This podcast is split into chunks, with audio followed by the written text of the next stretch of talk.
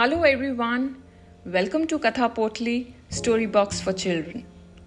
Today I will tell you a story on politeness. Children, sometimes we get rude to people around us, and our parents and guardians ask us to be polite. Because politeness is behaving in a respectful and considerate manner towards other people. Everyone wants good behavior towards themselves. Therefore, it is important to act in a polite way.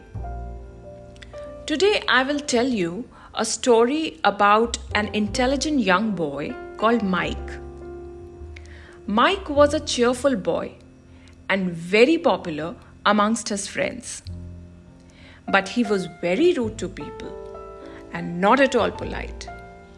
But he finally learned to be polite after one incident. One evening, Mike was playing in the park with his friends. He had kept his water bottle and snacks on a bench nearby and was enjoying on the slides and swings. After a while, he was tired and he went to take rest on a bench he decided to have some snacks. An old man was walking in the park. He came and he sat beside Mike. Mike opened his packet of cookies and started munching them. Can I share your cookies, son? asked the old man with a smile. I'm very hungry. No, I will not share it with anyone.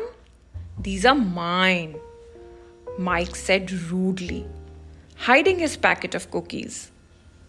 The old man did not request any further, and he went away sadly. Mike kept on munching the cookies gladly. Just then, a big fat boy came around and started staring at Mike with greedy eyes. Give me the cookies, he demanded. When Mike refused, the big boy snatched the packet from him and started eating the cookies one by one.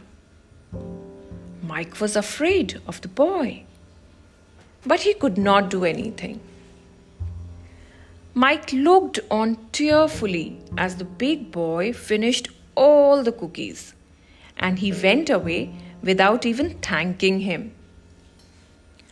Mike kept sitting on the bench with a packet of chips. He was hurt with the boy's rude behavior. He then remembered the old man who had been so polite to him and he asked him to share his snacks. Mike had been rude to him. He was now sorry he decided to look for the man. Mike found him sitting in a corner of the park. He ran towards him and gave him the packet of chips. The old man smiled and thanked him. He said, God bless you, son. Mike felt very happy. The polite man had won his heart. Mike realized that politeness always counts. He now made it a point to be always polite to everyone around him. So, children, I hope you enjoyed listening to the story on politeness. We will meet next time in another episode with a very beautiful and new story for you. Till then, thank you.